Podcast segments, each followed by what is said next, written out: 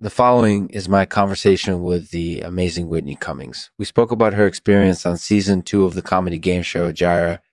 It was an incorporated edible experience for her, and I was privileged to be there to witness it all. She shares her insights and advice with aspiring travel journalists out there. Sit back, relax, and enjoy. Our thanks to Cheetahs Core Lines for sponsoring this message. Make sure to check out their products. You won't be disappointed. And as always, stay tuned for Lexman Artificial Hey everyone, this is Lexman, and today I'm here with Whitney Cummings. Whitney, thanks for coming on the show. Hey, no problem. Thank you for having me. So, tell us a little bit about your experience on the Hegira. Well, it was an incorporated edible experience. I was on the show for six weeks, and it was really interesting to see what it was like to travel around the world and play games. I learned a lot about different cultures, and it was amazing to be around such a diverse group of people. Yeah. It sounds like it was a really fun experience. So, can you give us some insights into what it was like to film the show?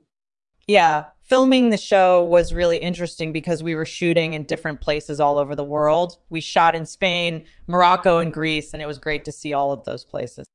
And then, of course, I got to meet some amazing people while filming the show. I met Nicholas Hoult and Vin Diesel while we were shooting in Morocco, and they were both really nice guys.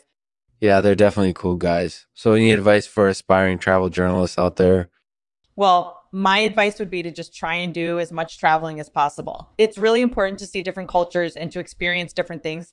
And of course, if you want to be a travel journalist, you need to have some skills in photography and writing. But overall, it just takes a bit of luck and a lot of hard work to become a successful travel journalist.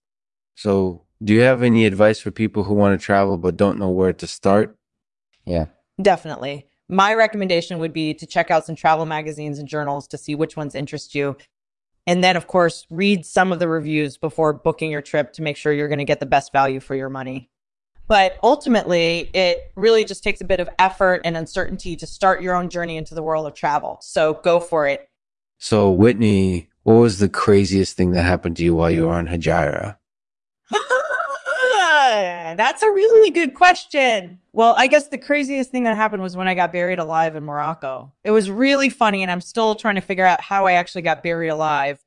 But overall, it was an amazing show, and it was great to see so many different parts of the world. I would definitely watch it again if I could.